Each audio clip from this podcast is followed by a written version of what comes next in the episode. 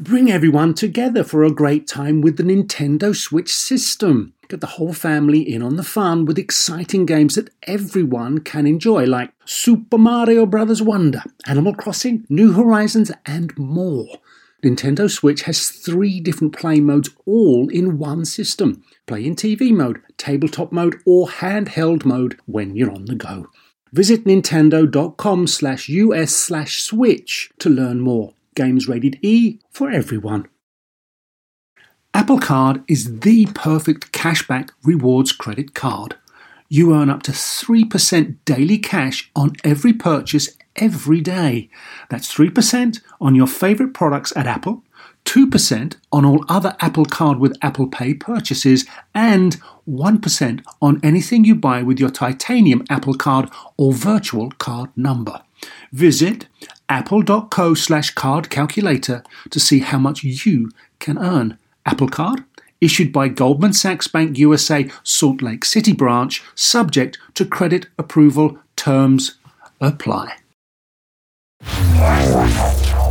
Welcome to Star Talk, your place in the universe where science and pop culture collide. Star Talk begins right now. This is Star Talk. Neil deGrasse Tyson here, your personal astrophysicist. And I got with me Chuck Nice. Chuck. Hey, Neil. All right. Chuck, we, we, we are overdue for a show on monkeypox.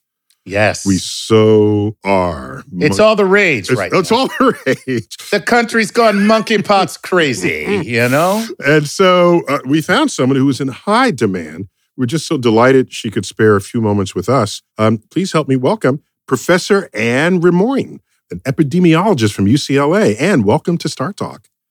Thanks for having me. Yeah, you're in an endowed chair there, uh, an endowed chair of infectious diseases and in public health, uh, named uh, Gordon Levin. Is that one person or is that Gordon like Gordon's Law? Gordon. Gordon Levitt, the actor? no, yeah.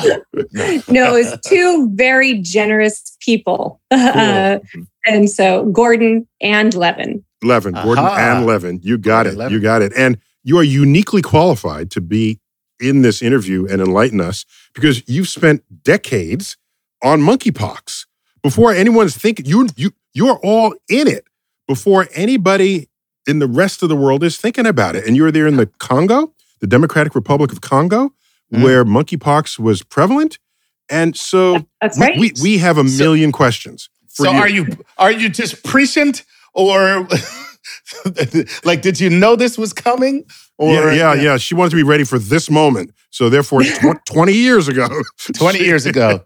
Wait, You know, before yeah. we get into your, into all your business, um, does it say infectious diseases on your business card? Like, what's that like when you hand it to someone? Do they they don't want to they cleanse no longer want to touch the Kind card? back up a little bit. Yeah, they, they, they, they immediately hand you the card right back. Like, and disinfect? You know, they Purell their hands. Anyway, so what's that like? well, it's changed a lot over the last couple years, let me tell you. Yeah. In the in the years before the pandemic, when you'd say epidemiologist, people would say, Are you a skin doctor? Ah. Oh, An ep- epidermis. Oh, yeah. that yeah. was the that was the the discussion beforehand. Now today, everybody knows what an epidemiologist is. We've hit the mainstream, so Um, uh, very very different, very very different than it used to be. and and you have knowledge of value to people, so that gives that has boosted your currency, presumably, uh, out there, It- right? Yeah, I think that people now actually understand what an epidemiologist. Well, can you tell us? Tell us. Put that on the map, right, for us right now. Well, an, an epidemiologist is studying patterns of disease in populations. So that's the point of epidemiology. And in terms of an infectious disease epidemiologist, I'm focusing specifically on patterns of disease in populations. I'm under trying to understand what the burden of infections are, who's getting them, why are they getting them, and how you can prevent them. Mhm. Wow, okay, the so who, what, the who, what, when, and where, why? yeah, yeah, That's- yeah. So That is the mantra of an epidemiologist. There you go. Mhm. okay, so so you your training is useful for any infectious disease. You just you happen to have specialty in monkeypox. So my training was actually just in community health sciences at, at UCLA. I got my master's degree there. Well, I could go even way back further. So my undergrad degree was history, but I specialized in African history. Nice. Uh, and Uh-huh. and had a, a particular interest in the Congo. Uh, and and then I went on to the I went into the Peace Corps. I was a guinea worm eradication volunteer, which was a Oh, you you and, and and President Carter. Yeah, yeah. that's right. The Carter Foundation uh, was funding it. Carter Foundation. We've had him on Star Talk. It was great. Just talk. Oh, we, the whole the whole pro, the whole program was on guinea worms. So yeah, yeah. There you go. So I worked on guinea worm as a as a Peace Corps volunteer, and then when I finished, I went and got my master's in public health at UCLA.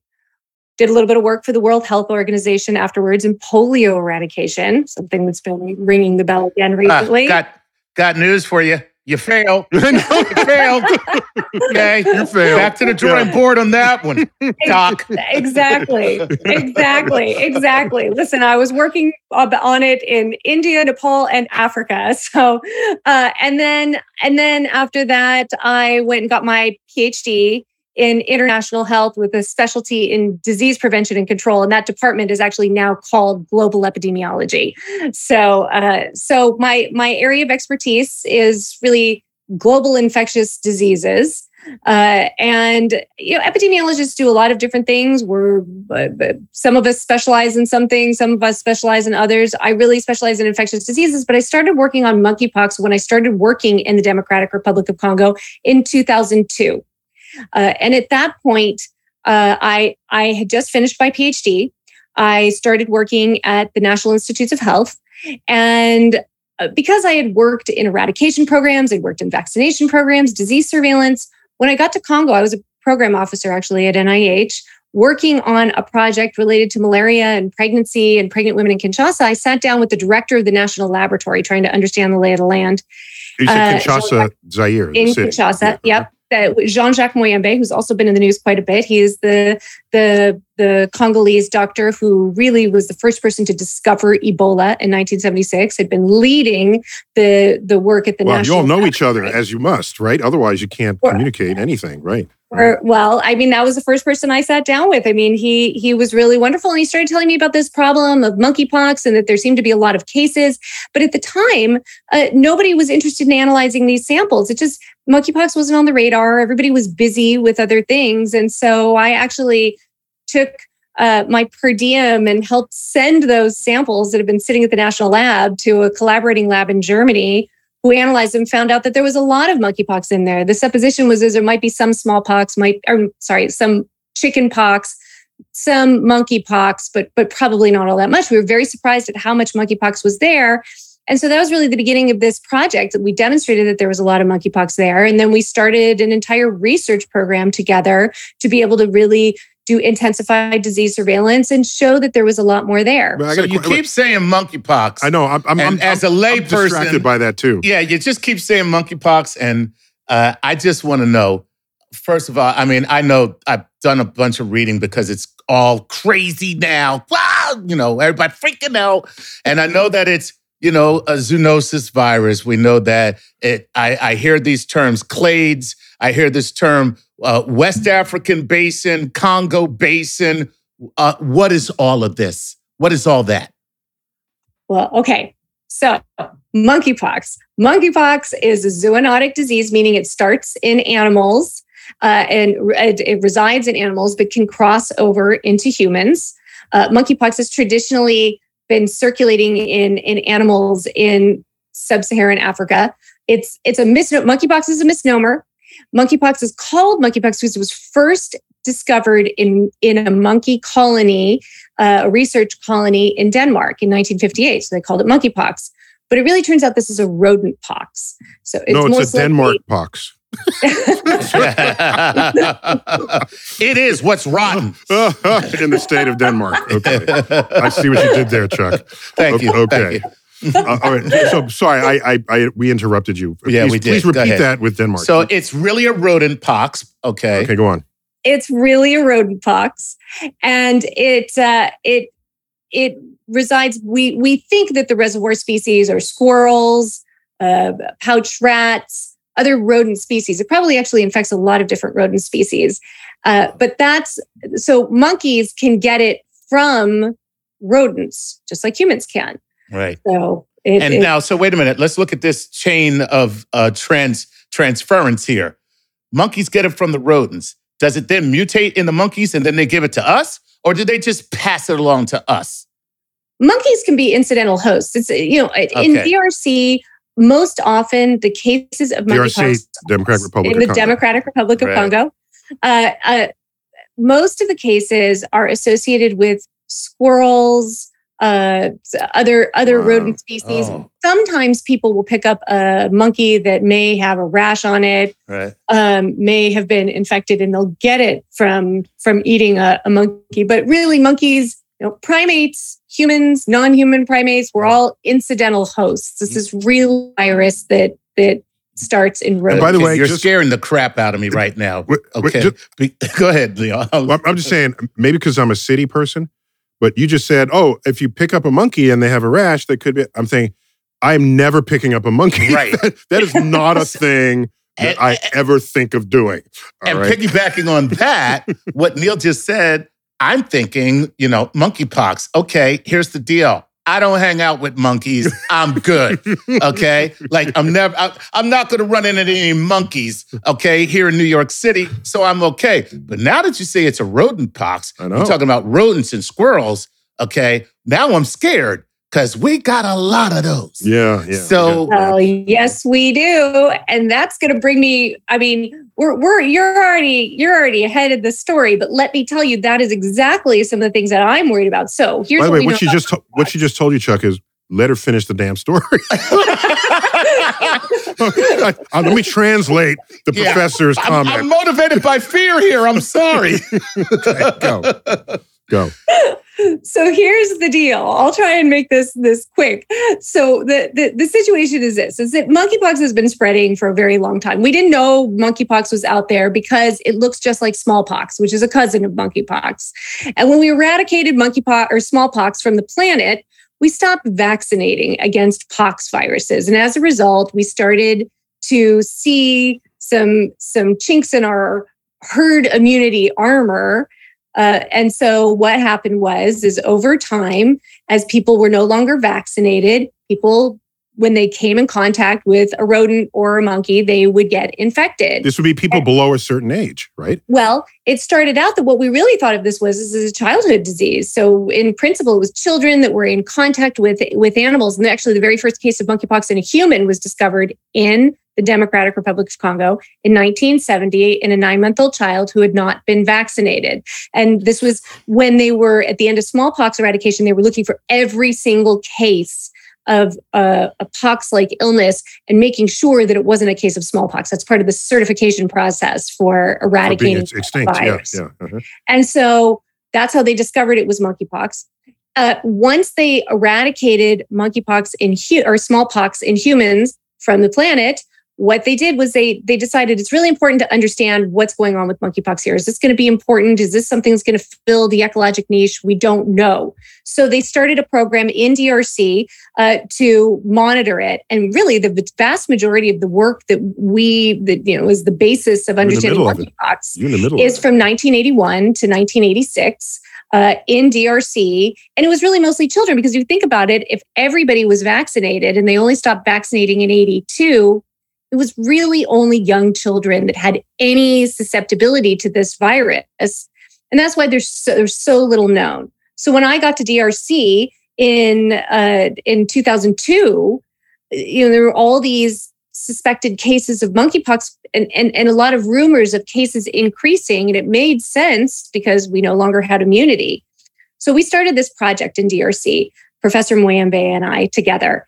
And we started doing intensified disease surveillance. And we ended up having a, a, a real understanding that there was a huge increase in monkeypox since the 1980s, since immunization stopped. So we wrote a paper, it was in the Proceedings of the National Academy of Sciences, and showed this this 20-fold rise in the incidence of monkeypox since the end of smallpox vaccination campaigns. And that should have been a big warning to everybody because that just showed that listen, as immunity goes down Mhm. and exposure goes up, you're going to see cases go up.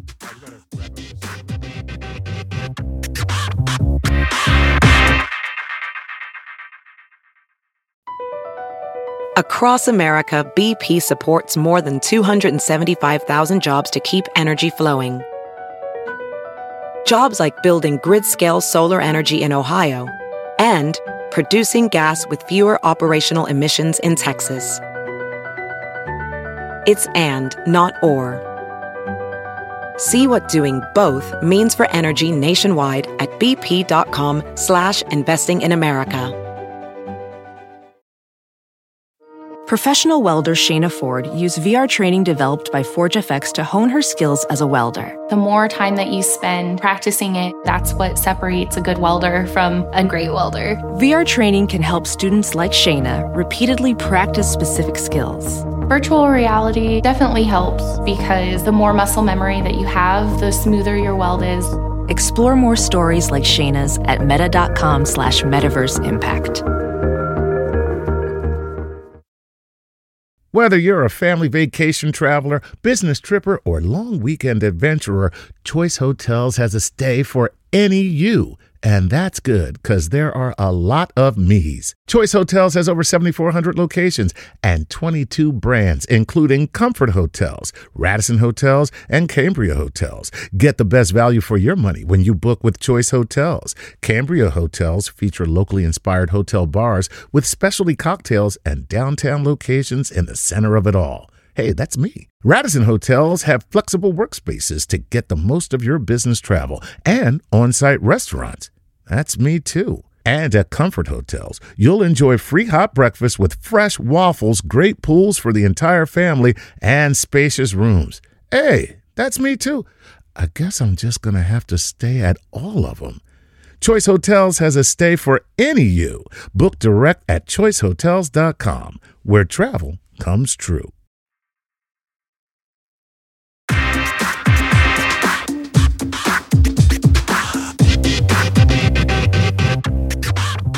Let me go back a little bit. If we all know, ma- many people know, that the immunity that some milkmaids had to smallpox Uh, came right. from their exposure to cowpox. cowpox.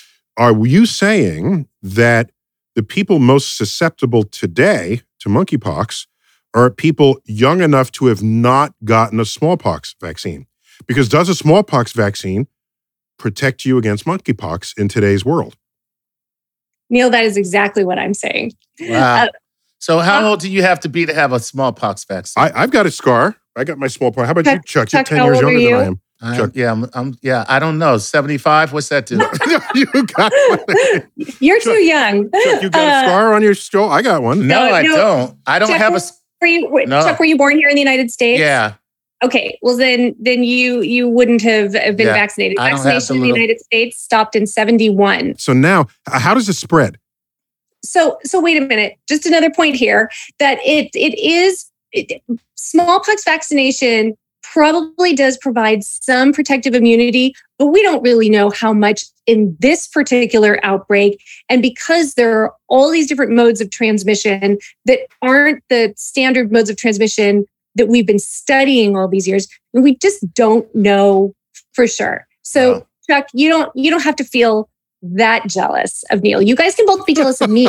I've been vaccinated. And last, Okay. I was vaccinated in 2004. Okay. So sooner than both of you, just because I work Yeah. on monkeypox. you, you But got you you got the industrial strength, super concentrated. I uh, did. Yeah, I- MPXV like solution. Okay, so this is this is on the skin. So can we presume it doesn't ever go airborne? Well, I always say we we should be humble about what we know and what we don't know about this virus. Uh, what we know about this virus is really, as I mentioned before, really concentrated in those early studies in the 1980s in, in villages, in remote rural villages in Congo. And that is a very different context. And so you know, you can imagine that the studies that we have, we have some animal model studies. We have a little bit of knowledge from what happened in the 2000. There was a small outbreak in the United States in 2003, 47 cases from imported Gambian rats that were put into a facility next to prairie dogs.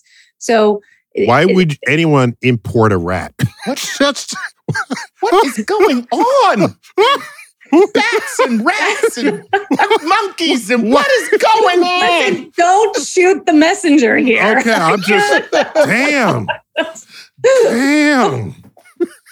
so I'm, I'm just thinking of the sewer rats in New York. and Say, look, this is our place. Yeah, tell me about it. Import African rats into the sewers. All right. the exotic pet trade, that's a whole different That's another, topic another. that- Oh my gosh. How how do we stop this? Well, that's a really good question. So, as we're talking about these, so the way that we stop it is we have to get in front of it. How do we get in front of it? We have to have really good disease surveillance. We have to to really uh, have good situational awareness. We have to have great testing. Testing has to be widely available to everyone that that even suspects that they've been uh, that they have potentially been exposed. You left out the most obvious answer. Stop touching each other. Isn't I'm that all for that one. obvious I'm for that one.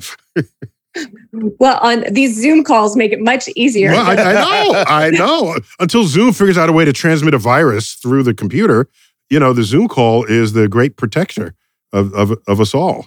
Well, there you go. But the but the truth is, is it's going to be through a, a variety of things. So, got to have really good situational awareness. That's testing, good clinical definitions. So clinicians know what to look for. Then we also have really good vaccines. Now, there are a couple of vaccines that are out there. Uh, there's the Jynneos vaccine, which is this vaccine. It's a two dose vaccine. Uh, and that's what's being distributed right now, but it's in really short supply. So we just don't have enough of it. Uh, and and we we don't really know how effective it's going to be, in particular in this scenario. So every day is a new set of data for you. Every day is a new set of data, and there are a lot of knowledge gaps, a lot of things we have to understand. We have to be humble about what we know. We have a good base to start from, but there's a lot more we need to know. And uh, you know, you've been in academia. It's really, it takes a lot of time to be able to get studies up and running to be able to understand what's happening. I mean, it's not just that that today it, it, there's a, a new virus and you can turn around and start it. You have to, to write protocols. You have to get funding. You have to get ethics approval. You have to then have the logistics of rolling these things out. So it does take a lot of time to get this done. And this is the fact we just don't have the funding and the infrastructure in place to be able to do what we need to do. How transmissible is this? How can I get it? Actually, how can I not get it? That's the real That's question. the real question. Yeah. That's a really excellent question. It, it you know, it transmits through various routes. Um, it's not as transmissible as something like SARS-CoV-2 virus that causes COVID-19. Uh, it it transmits most efficiently from person to person, skin to skin contact, sustained contact, very close contact. But it can also transmit through what we call fomites, contaminated objects, so sheets, towels, uh, clothing, contaminated objects. Uh, and and so it's probably much more contagious the closer you are the the more virus you're in contact with and so when you're in contact with the with the lesions that it causes um, direct contact that is probably the most efficient route for transmission and that sexual transmission is is a perfect example of that. I remember reading about the milkmaids. They were very specific about it. They would have to have an open sore while they were milking a cow with cowpox. exactly So, so if my skin is intact, uh, how does someone else's monkeypox get into my skin? Well, might not. I mean, Okay, the skin okay. can be a, a good barrier. It just it really depends because you can have I have little thick skin. I I'm a thick skin person. okay. it could you could have you might not know how thin your skin actually is until you try you test it. Until it. you do so, it. Okay. Okay. Um, so that that's one way. I mean, you could also get it through respiratory secretions. You could be breathing it in, inhaling it. Um, but it's it's there. There are a variety of different ways to get it. But I think the Respiratory secretion, that would be like a sneeze or a cough. Right, right. Okay, so okay. bigger respiratory droplets that that you might uh, expel when coughing or sneezing.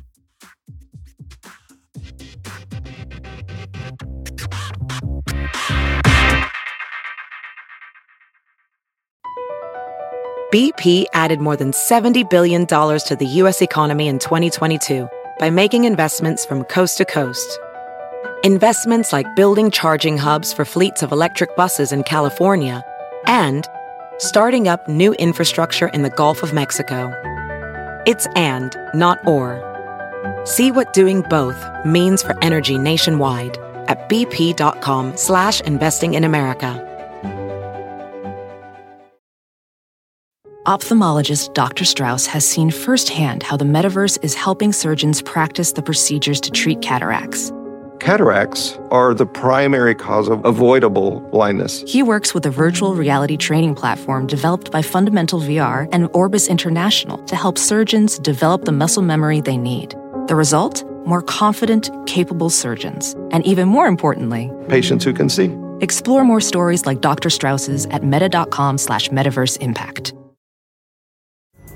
Pulling up to Mickey D's just for drinks? Oh yeah, that's me. Nothing extra, just perfection and a straw. Coming in hot for the coldest cups on the block. Because there are drinks. Then there are drinks from McDonald's. Mix things up with any size lemonade or sweet tea for $1.49. Perfect with our classic fries. Price and participation may vary, cannot be combined with any other offer. Ba da ba ba ba.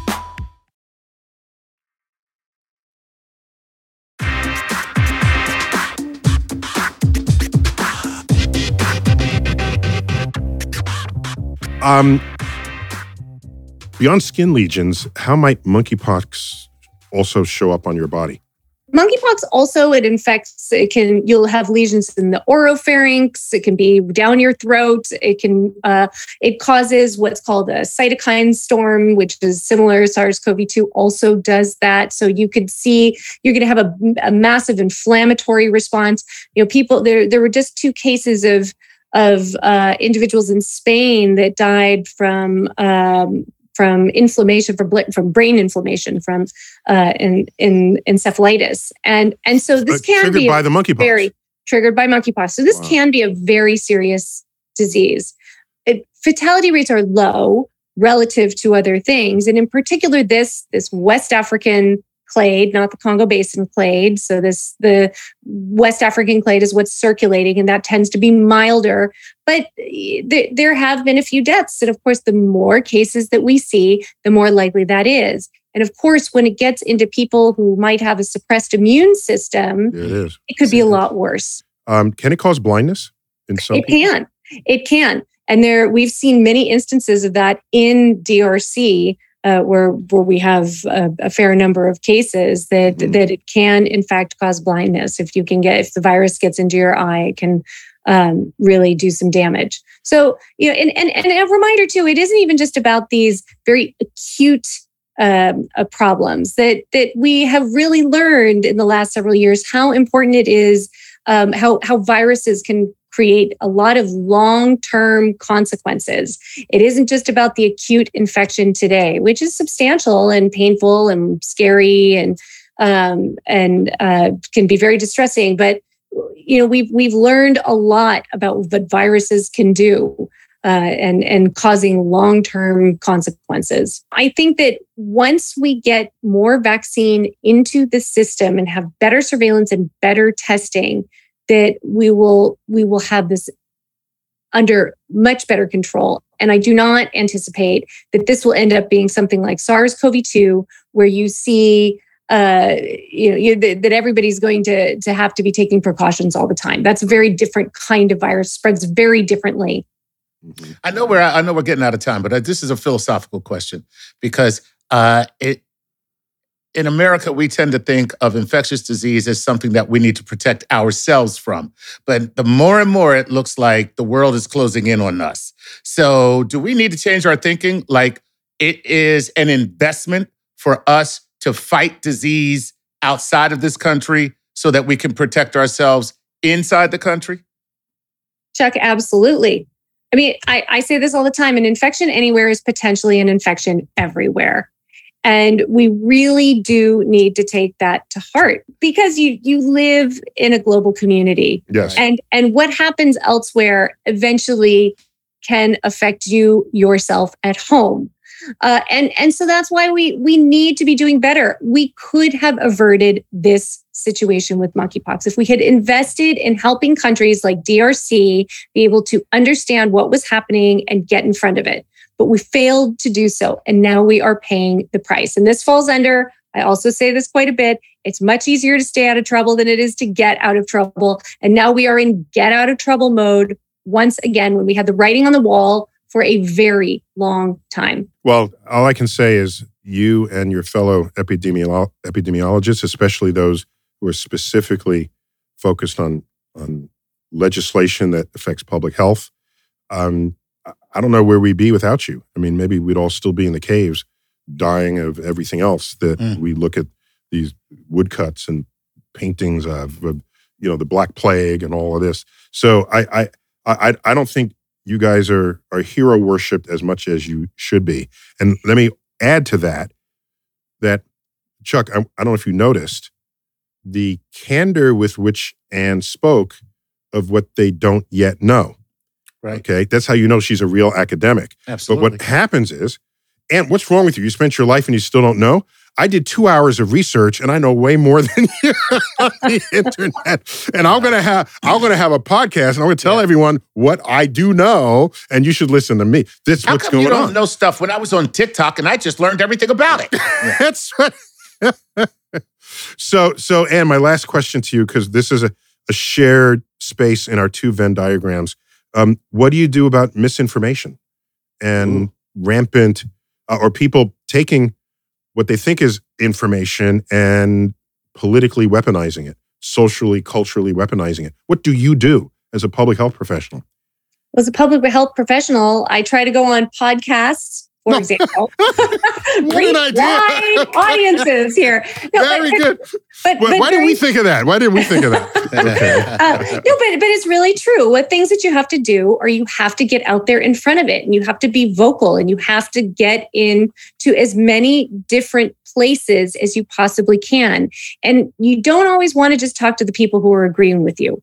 You want to talk to everybody, and you have to be willing to listen to everybody too, because it's reasonable to have questions. It's reasonable to to to question to question things, including questioning scientists. But sometimes you end up with uh, with with social media today. The the speed with which disinformation uh, gets out there, um, it's it's very hard to combat. It's very hard to get in front of. Yeah. That's like the quote from Mark Twain. Um, uh, in the early morning, uh, uh, you know, when you wake up, a lie can make it halfway around the world before the truth has a chance to put on its pants. Yeah. so I, I, I'm- I'm maybe misquoting it a little bit, but that's pretty much what he said.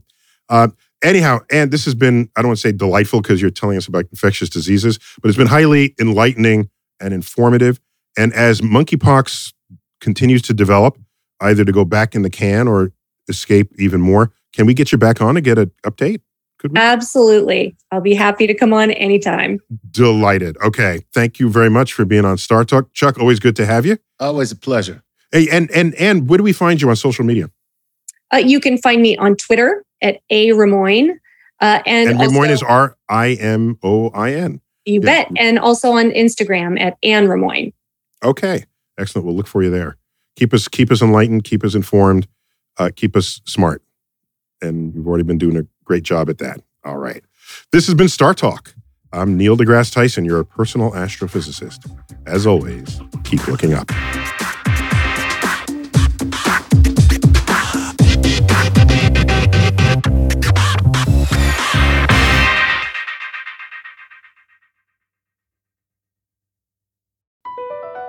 Across America, BP supports more than 275,000 jobs to keep energy flowing.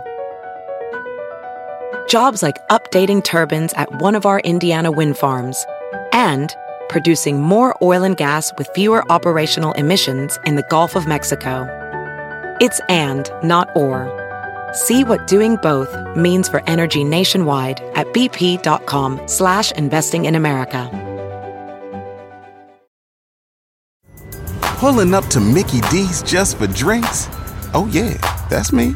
Nothing extra, just perfection and a straw. Coming in hot for the coldest cups on the block. Because there are drinks, then there are drinks from McDonald's. Mix things up with any size lemonade or sweet tea for $1.49. Perfect with our classic fries. Price and participation may vary, cannot be combined with any other offer. Ba da ba ba ba.